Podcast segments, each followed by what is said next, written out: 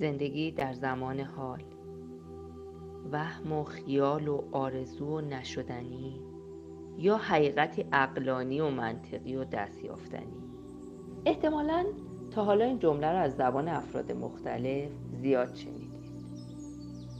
من در زمان حال زندگی میکنم. ولی آیا واقعاً ما میدونیم که چطوری در زمان حال زندگی کنیم؟ زمان دو بخش کمی و کیفی رو شامل میشه.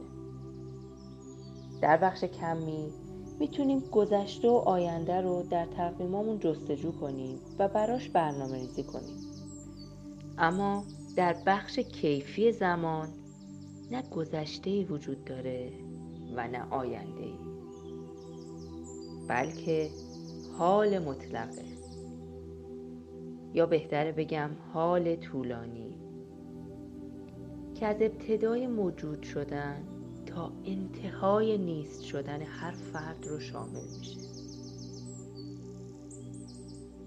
و در دید کلنگر از ابتدای جهان هستی تا انتهای بی‌پایان اون، که غیر قابل اندازه‌گیریه و نمیتونیم قبل و بعدی ازش رو جستجو کنیم. تجربه ناب و یگانه‌ایه که تنها شبیه خودشه. این که میشنویم زندگی فقط لحظه حاله، آگاهی ناشی از تجربه همین لحظه. اما تجربه لحظه چیه؟ تجربه درک کیفیت زمان اکنون، مثل تجربه یه سفر خوشایند.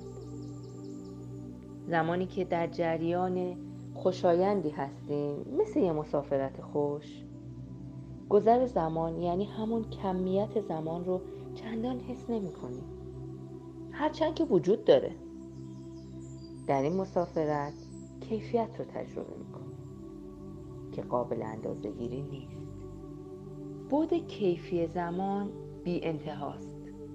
همون زمانیه که حسیات‌های درون به سر می بره و طوری به انجام امورش می پردازه که انگار تا بی نهایت اون لحظات زمان برای انجامش داره و هیچ محدودیت زمانی برای هیچ کاری وجود نداره.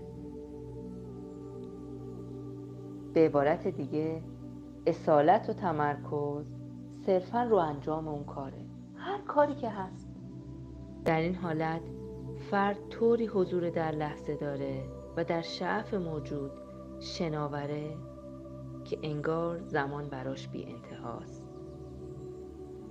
و تا بی نهایت میتونه حضورش رو در اون لحظه تجربه کنه.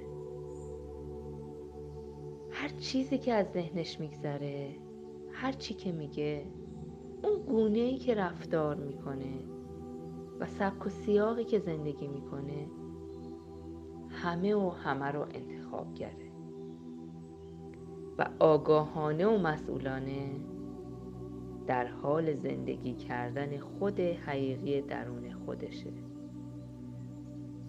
کیفیت زمان مطلقاً بی پایانی که تنها با تجربه و زندگی کردن قابل توصیفه.